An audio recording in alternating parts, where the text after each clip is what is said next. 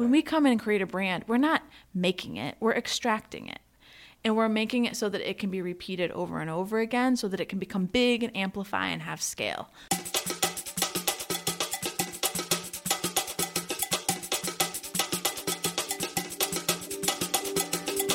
Hey there, Powder Keg fans. Welcome to episode 73 of Powder Keg Igniting Startups, the show for entrepreneurs, leaders, and innovators building remarkable tech companies and communities outside of Silicon Valley. I'm your host, Matt Hunckler, and I'm really excited for today's show because I get to introduce you to one of the leading experts in one of the most important elements of any company your brand and more specifically, your employer brand. And we'll talk a little bit more about what we mean by employer brand in just a minute. It's with one of the best branding agencies in the country, the largest full service marketing agency in Indiana, Element 3. And we have founder and CEO Tiffany Sauter here on the podcast today. Tiffany, thanks so much for being here. Yeah, thanks, Matt. I'm pumped. We are really excited to have you. I, am going to gush on you here just a little bit, give a little bit of high level on your background. It's hard to pick just a few things. Um, so I actually had Meg do this because I was looking at your bio and I was like, oh my gosh, I don't want to leave anything out. So if anything gets left out, it's Meg's fault. This is so stressful. I um, hate this. Tiffany, you founded Element 3 in 2006. Um, you've grown the company into the largest full service marketing agency in Indiana. Congratulations. Uh, recognized as Inc. 5000 uh, fastest growing company for the last five consecutive years. That's amazing. Um, you coach companies across the country on how to tell bold stories. And to top it all off, you're a mom of three daughters. And we were just talking about your amazing smoothie recipes. Yes. And uh, aspiring chef. That's right. nice. Nice. I like it. Well, maybe we'll get to that today. Um, but I would really like to talk to you just a little bit about where were you in 2006 uh, when you decided to start Element 3? How did you get to this moment in time when you decided I'm going to start uh, a branding and marketing agency? Well, I don't know if you've had those things in life that like you kind of look back and they picked you more than you picked it. Um, I grew up in a like real crazy entrepreneurial home. My dad has never worked for anyone else a day in his life, which is was very normal to me growing up. But now as an adult, I look back at that and think that's pretty crazy. It's a little different. What was his business? Uh, so he farmed when I was little, and then when I was in third grade, he started a pallet company, like you know that use fork trucks to move inventory and, and warehouses. now hipsters make furniture out of. Yeah, precisely, and barn doors and all that kind of stuff. Um, and so he grew that to be the largest east of the Mississippi, primarily focused on pharmaceutical and um, food. So if you think about those industries, they're fairly inelastic in demand. So he was real strategic about that. So I grew up doing businessy things. People talk about like my dad threw baseballs with me or, you know, and my like my dad taught us financial literacy. We started companies when we were like 6th and 7th grade. Did you enjoy it? We loved it. We sold mulch on the roadside was our first business. So if you think about you know pallets, it makes a bunch of scrap wood and so they would grind that into a like consistent mix and then color it. Do you remember some of the biggest lessons you learned from selling mulch uh, mulch on the side of the road? Well, honestly, the biggest one that has carried through is that I was in, I think, seventh grade, and my sister was in fifth when we started it, and everybody thought we were too little to do it. Really? And so, like farmers, because we lived in a rural environment, farmers would come with their pickup trucks, and we were driving a bobcat, and they would be like, you know, hey, honey, you want me to do that for you? And we were like, no, dad won't let other people drive it. And, and so then we would do it, and we would load it and I think that from a young age, the idea of like creating credibility and, and owning your space before somebody else would give it to you, I think that's one of the like of course there was all the financial things and he made us like file our own taxes and all this kind of stuff, but I think being able to handle yourself and be able to like own your space because everybody thought we were too little and but we never hit like never once did we hit a pickup truck.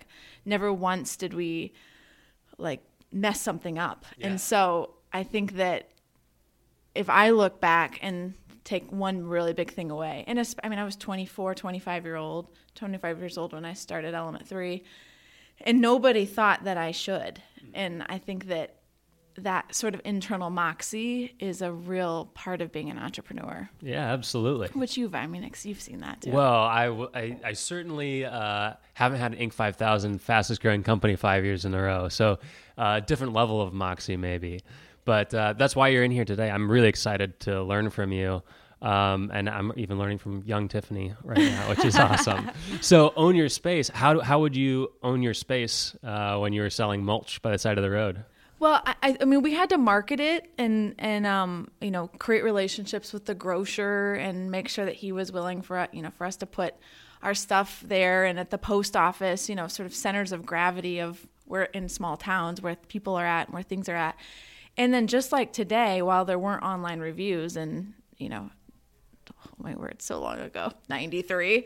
Um, there were still reviews, word of mouth, and your reputation all was really important. And so you know, we we grew into kind of a little big deal, and we, you know, as kids, we'd make six, seven, eight grand a summer, which was a killing. Oh yeah. You know, so.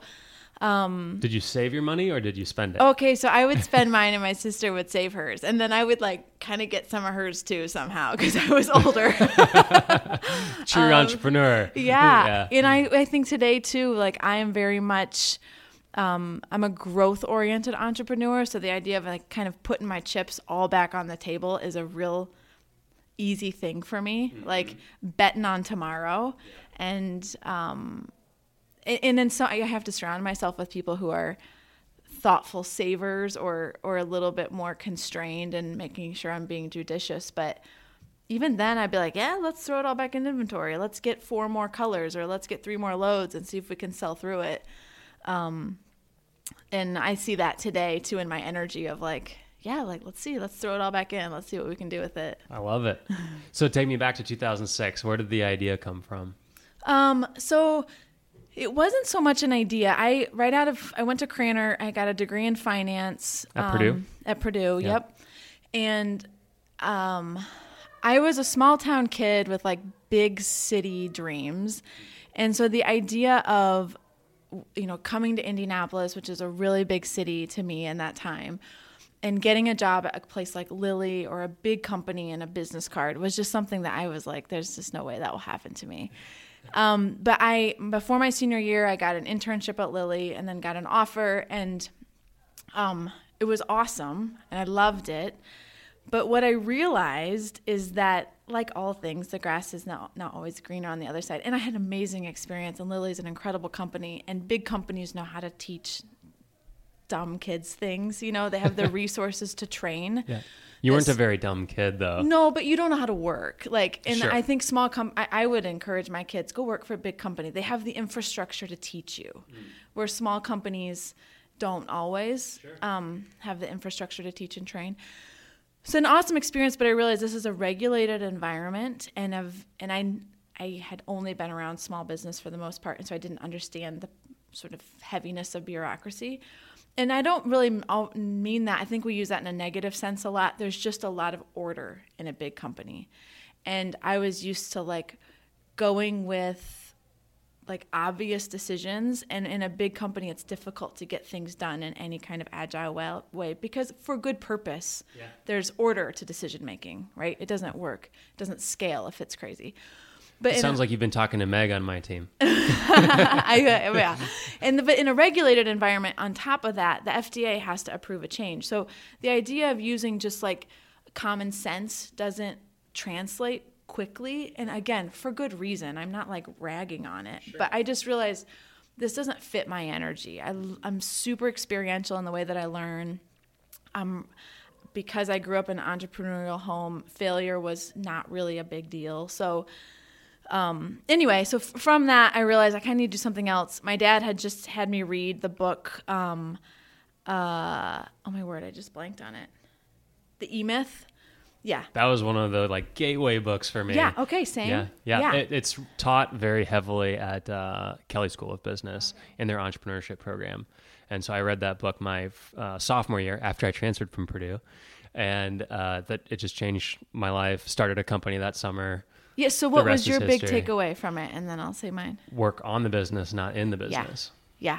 And so I basically bought a very tiny company from people who only knew how to work in the business. Gotcha. Um, and it was a husband and wife team um, like most, they just kind of hit their ceiling pretty early. There was not quite enough money to go around. Yeah. Everybody was a little bit frustrated. What was the business? The it, it was the precursor to Element Three. Really? So a little design shop. There Okay. was maybe four people, a couple freelancers, and a cat that puked. Um, You inherited the cat too? yeah, much Really? my chagrin. I just am not a pet person. Um, uh, as an aside, I think there are people people, pet people, and plant people, Interesting. and I am a people people. I don't know which I am. I like all of those. You things. do even I- plants? Yeah. Oh. I can't take care of them for anything. Okay, see, that's what I'm saying. It's not a like priority, them. but it's not a priority. no. Same. So I like plants. I think they're pretty. I'm glad I live in a world where they exist, but I'm not going to spend my energy caring for them. Sure. I'd rather put it towards a people. Anyway, um, I like that. Um, so I still don't know which one I am because I, I love Hank. do you have you have a Yeah. dog? Do you go home at lunch to like do things for him? No. Oh, see, I don't know. If I need to, yeah, then you would. if I need to, I will. but yeah, no. um, okay, so I think I'm a people people. I'm a people people. Yeah. Uh, anyways, I've met pet people first. People Yeah. Yeah. Oh, for sure. yes. Everyone knows. that they're Oh, those. yeah. yeah. who those are. Yeah. So anyway, I my dad had me read the E Myth. I realized that um, there's people who have businesses that really never were meant to have businesses, not because they're not smart, it's just not their skill set. I ran into this husband and wife team, to make a long story short, and I just felt the sense that I was supposed to kind of take a run at buying this thing. It was worth nothing. They had about $300,000 in revenue. They had a small loan that they owed to one of their parents. I talked to my dad and I was like, hey, I kind of think we should buy this company. He had some other investments that could benefit from marketing. Um, and so it wasn't like we were buying something completely unrelated to the world. So for $30,000, we assumed their debt. And it was ta-da that was the quote unquote transaction. So at a couple of months before my 25th birthday we'd bought this company um, and i actually wasn't the president at the beginning. I was just going to work there and then about a year in i went and talked to my dad not to pitch him on me being president but i was just like i have some concerns. I think maybe you should investigate. And he was like sounds like you know what to do. Why don't you just run it? And so that was you know that's a different podcast about how do you take over from founders. Um, they were 20 years my senior. I didn't know marketing really. And so that you know kind of created a, a transition of sorts. So Well, and anyway, how do you have the confidence to step into that role? And I mean, Yeah. it sounds like you had an amazing support system behind you with your dad, uh, your whole family history Yeah. of entrepreneurship to allow you that opportunity to step into that. And then when, once you had the opportunity, yeah clearly you've taken full advantage of it Well, with I- the I- growth that you've seen. I've stepped into it, but I, you know this too. There's people you don't get here by yourself, and it's the idea of like I would have quit on my own. yeah. I, I like Sure. I, I actually didn't have what it took, but somebody believed in me enough to push me through into my potential. But I, I didn't see it, and I'm sure you feel that same way. Mm-hmm. Yeah. Who, who, uh, who are some of those So there's guides along the way? there's three people. One is certainly my dad. He's notorious for saying the end is only the end if you want it to be the end, I like that. and, it's actually It's true. so true, He's like, it's just the end because people stop. Yeah, yeah. I mean, that's uh, in in startups and funded startups. It's the same thing. Yeah. You've only f- failed once you quit working on the Yeah, project, once you decide it's the end. And uh, you know, in a world where failure is sometimes glorified on the negative end of the spectrum, but also like as long as you're learning something from that failure and taking it into the next thing. Mm-hmm. Um, kind of going back to your point around uh, not being afraid to fail, Mm-hmm. it's such an important uh, aspect of this entrepreneurial journey.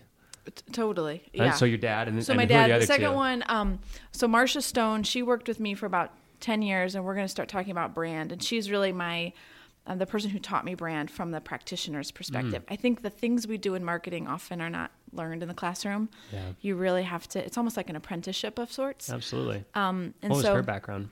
she was, um, one of the fanciest titles she had was the North American Creative Director of what was then Bates Worldwide. Oh wow. So she basically flew all over the country and um, helped their creative shops across the country like inspire creativity and have the best ideation practices, all that kind of stuff.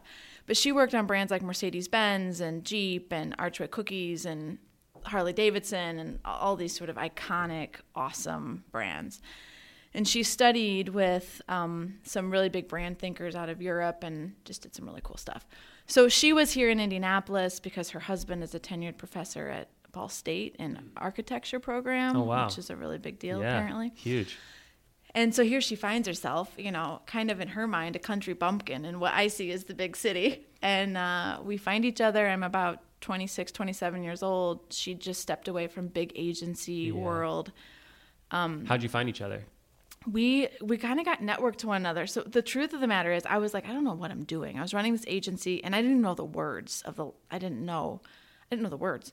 So I knew I needed to find a mentor, and so she, she and I met on Friday afternoons in um, uh, Broad Ripple for about six months. And I would bring to her like the things I saw, the things I'd heard, questions I had. And it was a place for me to just be like super vulnerable with my stupidity. And she taught me the business and she taught me the things and she taught me how it all worked. And I think she saw in me that my brain was like a quick study. She just had to tell me once. And so then about six to nine months into our, her mentoring me, she's like, Hey, I'm kind of tired of being on my own. What would you think about me coming to work for you? And like my face exploded. I was like, You gotta be kidding me. So we probably worked on about 100 brand projects together Wow. um, over the course of, I don't know, maybe seven or eight years.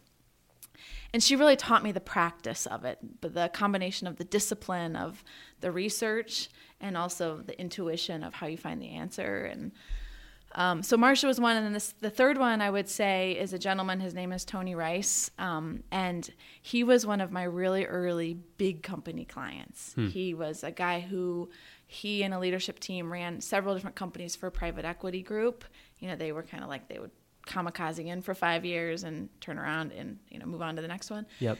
And he trusted me and my team with some really big, huge, like high stakes projects. And I remember being like, we do not have any credibility that we can pull this off. But he just sees that we can. And so you kind of need somebody to give you a shot bigger than you deserve. And he just saw that we could, even though we had never demonstrated we could, Yeah. if that makes sense. Yeah. So um, I think people who just saw patterns of thinking and a sense of personal ownership to delivering um, that took bets on me that were big and unnecessary and un- unwarranted in a lot of ways, um, but gave me a chance to kind of like ladder up. So I want to I want to dive into the brand practice a little bit. Um, six months of Fridays in Broad Ripple uh, sound like a really great six months. Uh, first of all, especially if you're talking brand with someone with as much experience as uh, that mentor did. Uh, what were some of the biggest lessons that you learned uh, just in those early conversations in learning the practice of branding? Well, I think that um, I, think what you have to figure out when you're a brand thinker and, and helping to create strategies is how do you strike the balance between how much is rooted in the truth of today for that company and how much is like betting on the future of tomorrow and what they want the company to become or the market they want it to enter. So I think that's certainly one. Talk to me more about that. How would um, a startup, for instance, that's uh, let's say they just hit product market fit, they just raised their seed round of funding. How do they uh, strike that balance between what's rooted in the present and what the the future could be? Well, I think that what you have to make sure you're doing is that the the brand at its best is actually almost wholly unrelated to the product. And getting past the thing you sell and saying whether we're a soup kitchen or we're a technology company, and I'm being a little extreme to make the point. Um, we the, the- we found the nucleus of who we are. And this at its values its core its moray this is what we're about. And so that might look like something like um, customer obsession. Let's say that that's what the brand is about. Well we can demonstrate that to different markets through a product that we bring them.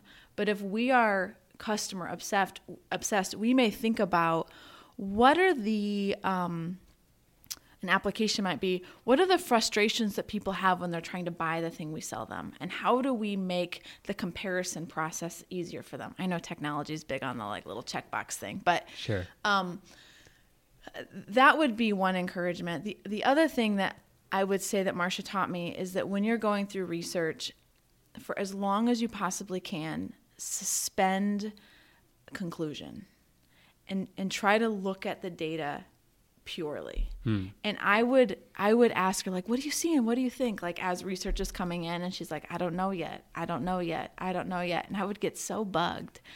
But what she was able to do inside her like brain is create the discipline of I want to look at each piece of information as if it's the first thing I'm seeing hmm. first. That's discipline. And then you step back and start to say, now what are the patterns I'm seeing? But often in research, particularly qualitative research, which is uh, maybe you want to talk about that, maybe not. That's my bias for brand is that qualitative research is Focus groups, stronger. interviews. Yeah, I think quantitative research can get a little dicey, but it also has its place.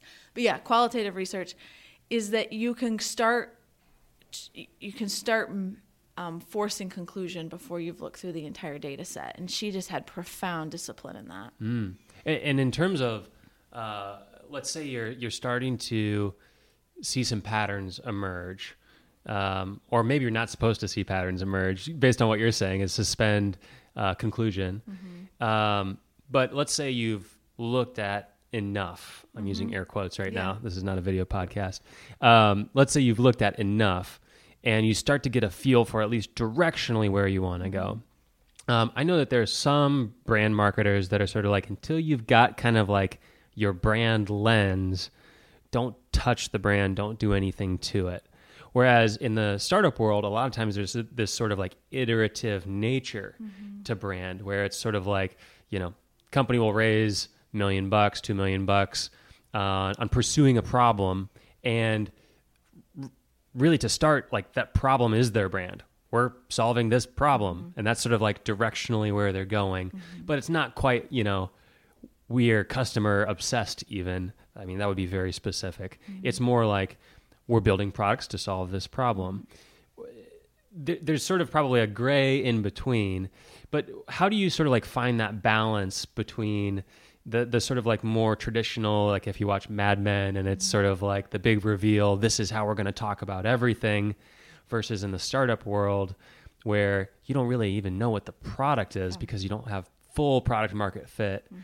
but brand is still important. Mm-hmm. Uh, h- how do you talk to entrepreneurs who are and it, it doesn't have to be startup it could even be at more of a scaling stage company. Mm-hmm. How do you talk to them about brand and uh, suspending conclusion Yeah, there is definitely a place in time where it's too early to go through a formal brand exercise. Okay. And and you should feel com- you know, if someone is listening to this and they're really at startup, ground zero, trying to figure out product market fit and grinding through that process, making it up is totally fine. and, and you are, and this is what using intuition yeah, because you're not. You're. I I always say, who's the closest person on the planet to the answer? Probably you. You know, you, the person who's got this idea. their investors hope so Yeah, you, the person who's you know imagining that this thing is going to solve a problem in the marketplace that people may or may not be noticing right now. And so somebody's got to be like, I'm the one closest to the answer in on the planet, and so I'm just going to pick it. And it is iterative, and it you and that's okay. I think that the place I see startups go wrong is that just because you want it to be the answer doesn't mean that it is. And make sure that it's authentic to the thing you can be and deliver. Mm. And I think in an age of a lot of just social pressure of, you know, the way social media plays up what tech companies should be or tech leaders or even advertising or women in business or young people in business or like make sure it's like actually your jam and that would be the thing that i would just continue to Authentic. especially when you know that you're kind of faking it to make it because you're just scrapping everything together it is really tempting to become a chameleon to what you think the thing needs you to be. Um, and that it just won't last. How do you stay on path? Well i think if it's true it's easier. Uh, you know i mean maybe that's such the like obvious answer. Um, but I, I also think there's always this tension between the product um, the, and the uh, maybe I, maybe this is said a better way the um, scale and inertia behind a business growth and the brand staying on pace with one another. It Yeah. seems like the brand is either a little ahead or a little behind. And and that I guess again I would just say looking at you know hundreds of companies that's a normal thing. And nobody is able to kind of keep perfect tension across that growth. I'm also using my hands right now to try to explain this to matt. Um, nobody's able to keep perfect tension in that string you know Yeah. as you kind of go up the growth curve. Um, and that's pretty normal. I'll add this. One of the biggest things i actually see founders leaders struggle with it's there's like three steps. One is defining the thing. What is the brand?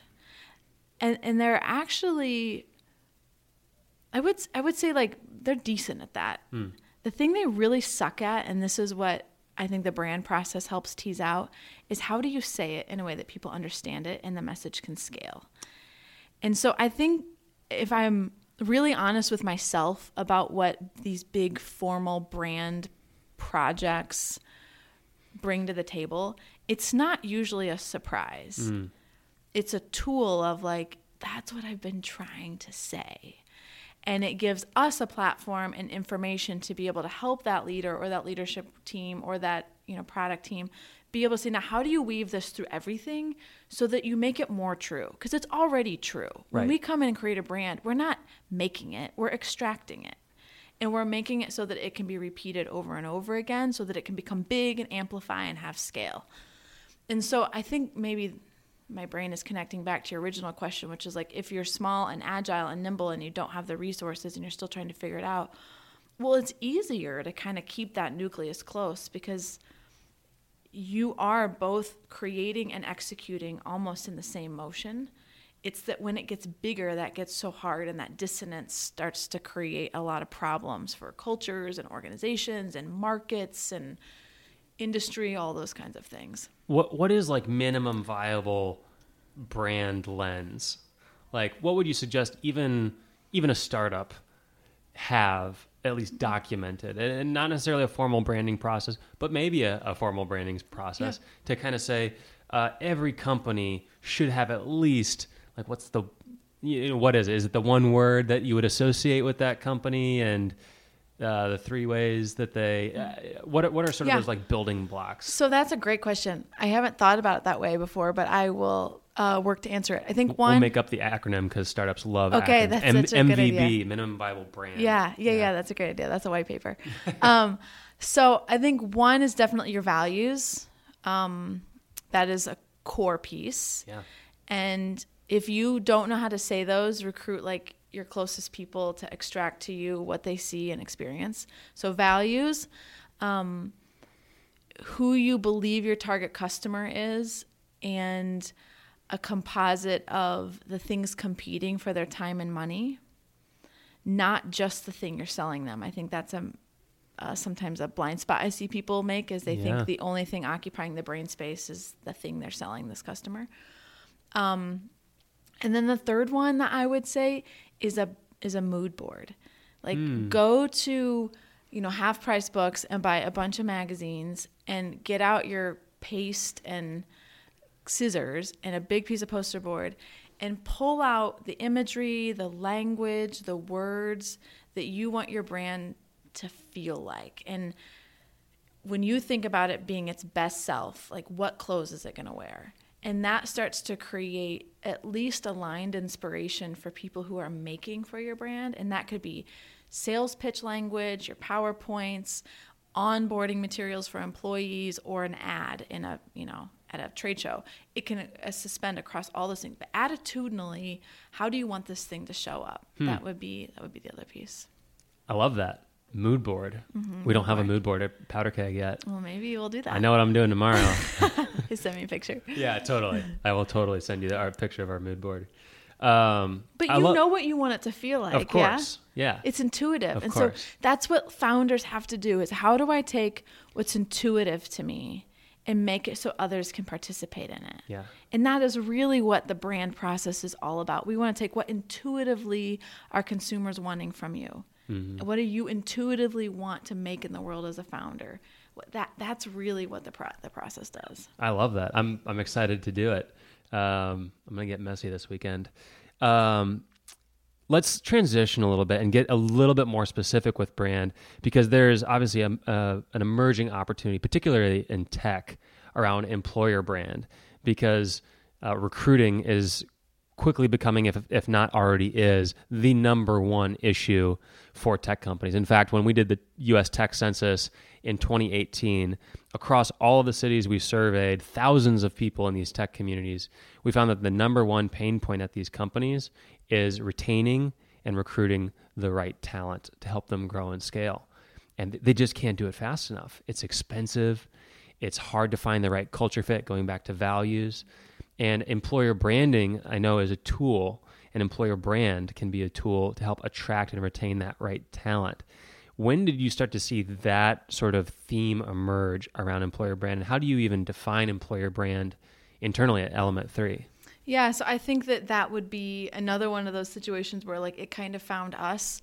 We started to find about three years after we created corporate brands that the HR team or the leadership team would come back around and say, hey, um, we're starting to see that there's an application for this. How do we take this market message and start to make it relevant internally?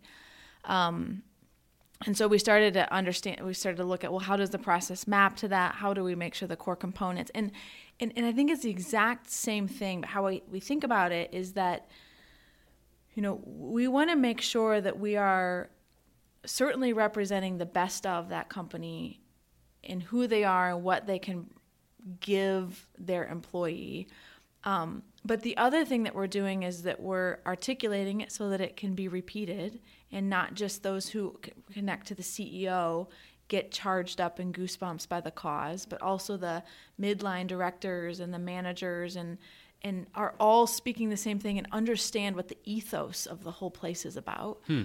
Um, and I think that what employees want today that especially I don't know how much this plays in the tech space, but when I see look at more traditional corporations that are run and led by kind of past generations, the idea of a defined purpose and it being much bigger than the thing you're making is something that you know the new employee generation is really asking for. Um, Definitely true at, at tech companies, large and small. And so I actually think the challenge is how does this idea of purpose n- not become so benign that they all sound the same? Because just like integrity used to be a corporate value and now we roll our eyes i think we we run the risk of some of that with this sort of purpose language that it's like we want to change the world and how do we be really specific and pointed about that? Um, and the other thing i really encourage people to think about it's about more than just giving back right? The like altruism of it is important but but it's bigger than just corporate social responsibility. It's got to be more specific than that. So I totally buy into the idea of employer brand and employer branding. Let's take a step back and say uh, maybe I'm not maybe I just bought into the idea of mm-hmm. it. Where do I start in terms of creating an employer brand strategy? If I want to retain my talent while also uh, creating a magnet to attract more of the right kind of people, where do I even start with a strategy? Mm-hmm. What's the first step? Yeah, I think that it's making sure that the, first the leadership team is aligned to seeing it all the way through. Mm. And I would, uh, one of the things when we are in like the sales process for this is if I'm working with somebody on HR and talent, is to say, you need to make sure that your CEO is not only just politically on board with this, but is willing to spend money on it. Because it's not enough to come up with the answer. You have to continually fund this. Yeah. Um, Otherwise, you get a really big black eye. And, and companies aren't used to spending money on this yet, if we're really honest with ourselves. There's invisible money being spent against it in the turnover and employee loss. And, you know, we know intuitively it's expensive when stuff turn when people turn over sure. but it doesn't show up necessarily as a line item on our p&l right. you know right um so one is to make sure that you're you're like your heart is really into it and mm. that you're willing to spend money and sort of see it through. The other is to start with a baseline. Where are you right now? And I know Powder Keg is thinking hard about this of, you know, what does engagement look like in our employee base? Where are we? And what are the things that our employees would say we're doing a good job and a bad job at from a leadership and culture perspective? I think there's such tight symbiotic relationship between culture and leadership um, and so that would be the next thing I would do is make sure that you have a decent baseline. Mm-hmm. And then it goes, really looks at how do we create some real answers to who are we and what do we want it to feel like and look like to be an employee here. And not just task orientation, but the core of it. What do we want to attract? So it's sort of the same thing as with the brand. You figure out what you've got. You're just trying to figure out what is the one Yeah, what, core what can- guiding light. what are you going to do better than anybody else? And that that's where it's like you got to be able to like ship against that. Like you have to be able to really do it in a crescendoed way that nobody else is going to do that. Um, in, in our world element three's sort of core why is about writing bold stories. And I talked a little bit in the earlier, like the people who have given me opportunities to do things I just straight up wasn't ready for is what gave me a results not typical life, right? Yeah. And not everybody is born into an entrepreneurial family with a dad who's a little bit crazy. And so to be able to create an environment where people can come and they can live a, a bold thing, and that might not look like running a company for them, but being totally cool if they have side hustles. Like, and allowing them to bring that into our environment and not with secrecy but to say like that's so cool like what are you eh, what are you working on because i think the more they're pursuing the better they're going to be for me too I loved your.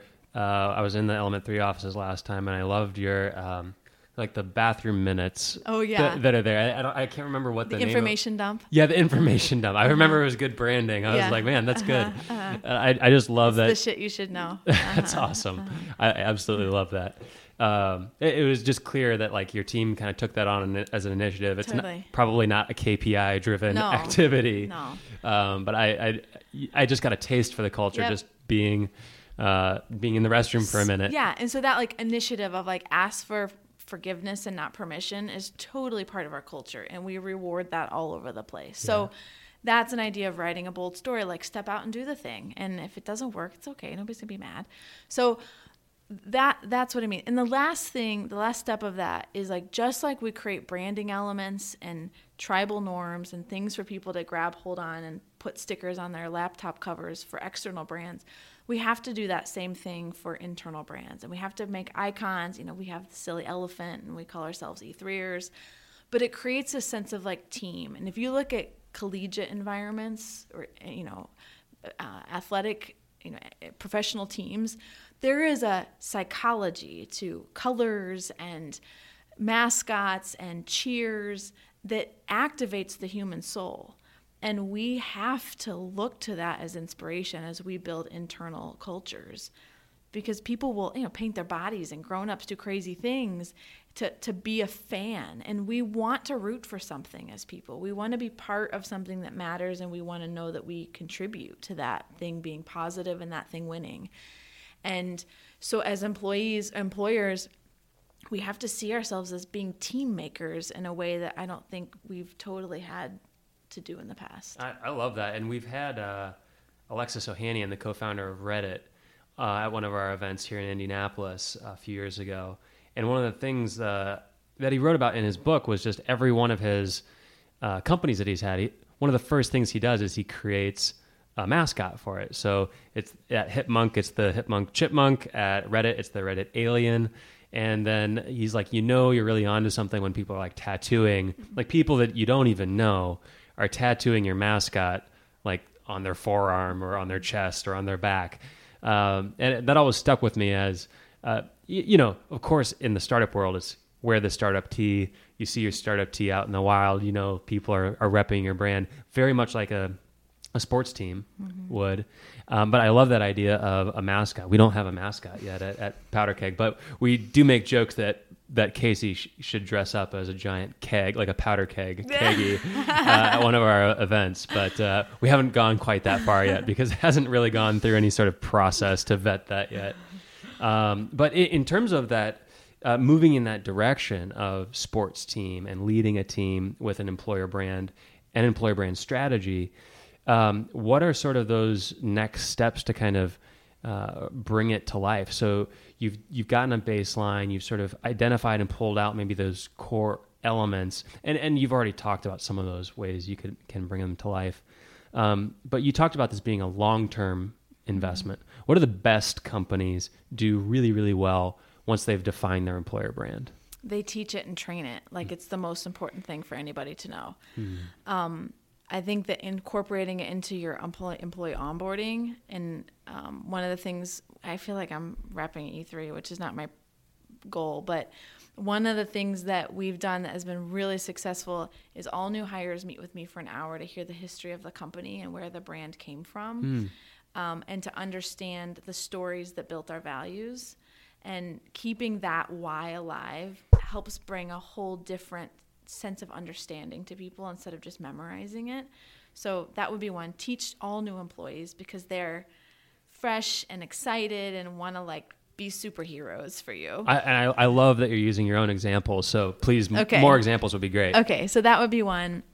The other thing that um, I would do is make sure that as you promote managers and directors into it, that they understand how to take all performance feedback and how to get people to be better at their jobs, tie it back to your values. Hmm. Because whatever is happening in their jobs, and I'll, I'll use an example, Element 3, we do lots of projects, right? People pay us money to do things that we spend time on. And one of our values is business first, which means understand the business impact of your decisions. And midway through a project, we took some resources off, we put new ones on, and I sat down and I said, Hey, I'm super frustrated with this because you violated a business first value. Do you understand about 50% of this project's profit was just eaten up in that one second decision that you made to swap these out? So, all I mean, every single time you're frustrated as a leader, it's because there's a value that was violated.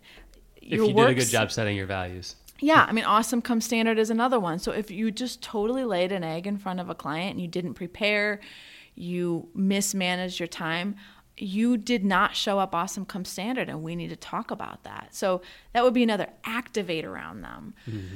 Um, and then another idea that I have is that um, make a peer recognition program where your people are taking hold of the values so that it's not just coming top down and making sure that you're publishing the usage or being um, kind of randomized in the way that you select which ones are featured so that people understand you're watching all of that. And then that, that when you can kind of help create a current it starts to really catch hold. And like you said the information dump was not something that we it was not an executive idea. It was not and you know two-thirds of what's on there is not true which is just spectacularly hilarious. Um, but transparency is a big is a value of ours and so obviously like truth and jest all the time so most of the jokes in there are like rooted in some kind of like everybody's been dying to say that but nobody had the guts to kind of thing I love it.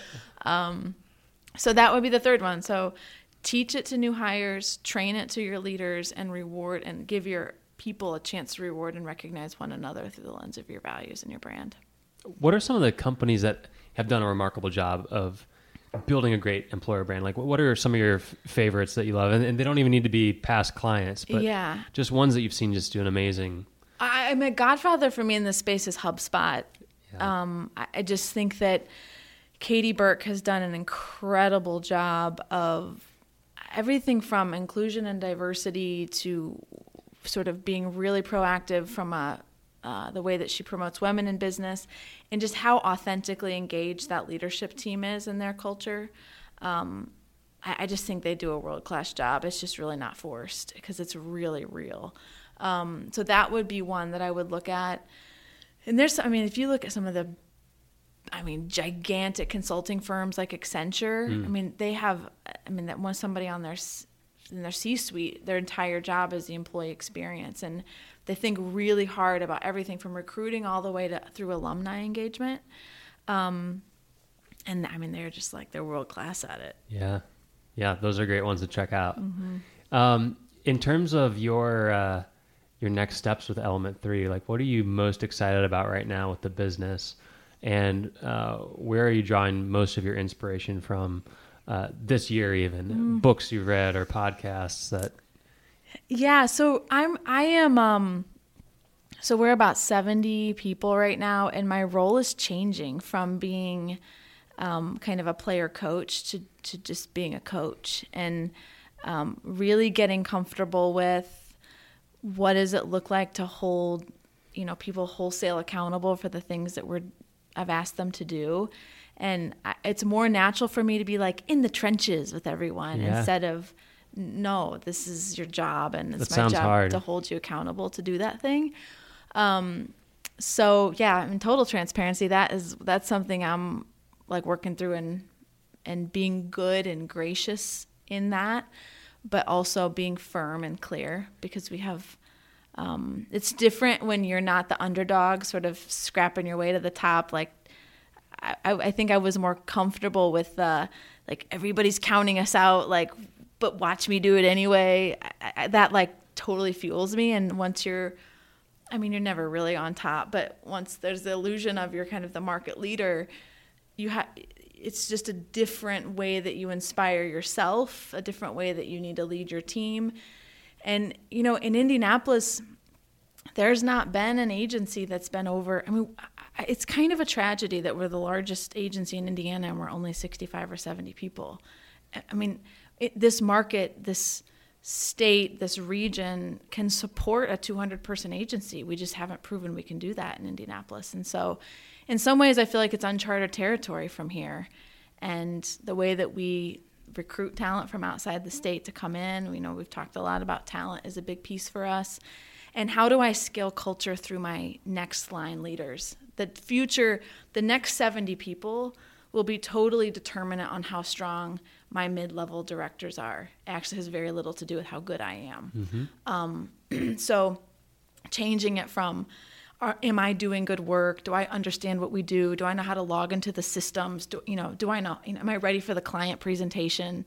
That was what my life looked like five years ago and now it's are our, excuse me are our strategies aligned are my people on pace to their commitments and um, does the next level down understand why we're doing the things that we're doing so that they can perpetuate and promote and continue to get that in a real homogenous way through the organization And does employer brand change? Uh, at least employer brand strategy. Does that change where you are right now when you're going from player coach to more of just a coach and relying more on your uh, mid-level leaders? I think that it it changes in the sense that you have to have ways of making it. So here's an example. So we've a best co are our values. That's the acronym. You all love acronyms, so I won't go through them. But a best co spells our values. We've always had definitions to our values, and we've always had new employee onboarding. But over the last year or two, for some reason, these values just got completely misunderstood. And I was super irritated about that. And what I realized is what we need is we actually need, we have this thing now, it's called our core value speech. And it is written out, all of the backstory and the things that happened to get us there. And so that has to exist as an artifact now that we're 70 people. But at 20 people, that didn't matter because I was just talking to everyone. Yeah. So I think, you know, we talked about structure and the discipline of that. I think that's what starts to change. I don't think it's that the answer changes, but I do think it's that you have to be more intentional and you can't you can't reinvent it as much in your head once you get bigger as a leader. You have to say, "No, I'm going to plant on this." And I have to say over and over and over and over and over and over and over. And and then they might hear it, you know? right. Right. Um, and so I think startup y entrepreneurs tend to like to reinvent things sometimes for their own good, sometimes for the market's good. And I think that's a place where I've had to find discipline that's a little bit boring to me, if I'm being real honest. sure. I want to like make it a little different because it would be fun, Right. but it's not relevant. It doesn't change the answer. And so um, I think there's a discipline around that that has come up as we've gotten bigger. Um, and I think that now that we're a little bit bigger, I see an important part of of giving back to our community in different ways and showing up in the way that I I think market leaders should, you know? Yeah. Like take some responsibility and don't just take. Right. Um, so I think that's another place my head and heart are going. Cool. Well, I'm I'm really excited to watch you do it. Particularly excited to bring you to the Powder Keg stage on February 28th. Uh, you're going to be emceeing the whole show for the Marketing Tech event. With you, I think, right? I will be up there a little bit, but I'm going to let you do your thing. You're you you have so much more presence than me. You you are going to do a, an amazing job, and I've got your back for sure. Um, but we've got some amazing guests that are coming to the stage. Scott McCorkle, the CEO and founder of Meta CX, is going to be talking about that company for the very first time. They just raised $14 million pre revenue, pre product. Uh, and they're building something really amazing in the customer success space. Uh, Kyle Lacey, the VP of marketing from Lessonly, is going to be sharing one of his best marketing campaigns that they've done over the last year or so um, on stage there. And then we have some uh, other amazing companies who are going to be coming uh, to share their stories. And thank you so much for being sort of our guide through that evening. Yeah, sure. It'll be really fun. It's, it's going to be a blast. Um, I hope you'll come back to the show again soon. We have so much more to talk about. So that's it for today's show. For links to the rest of the people, companies, and resources mentioned in this episode, head on over to powderkeg.com and check out the show notes. While you're there, hit up our events page and register for the MarTech Madness event. It is our biggest pitch night of the year, and it's in Indianapolis, Indiana on February 28th. Uh, and as I mentioned, Tiffany Sauter, today's guest, is going to be emceeing that evening. Amazing lineup of presenters. Uh, we're also going to have a, an amazing panel of advisors, including Bob Stutz, the CEO of Salesforce Marketing Cloud. To be among the first to hear about more of the stories uh, about these entrepreneurs, investors, and other tech leaders outside of Silicon Valley, subscribe to us on iTunes at powderkeg.com forward slash iTunes, and we'll catch you next time on Powderkeg Igniting Startups.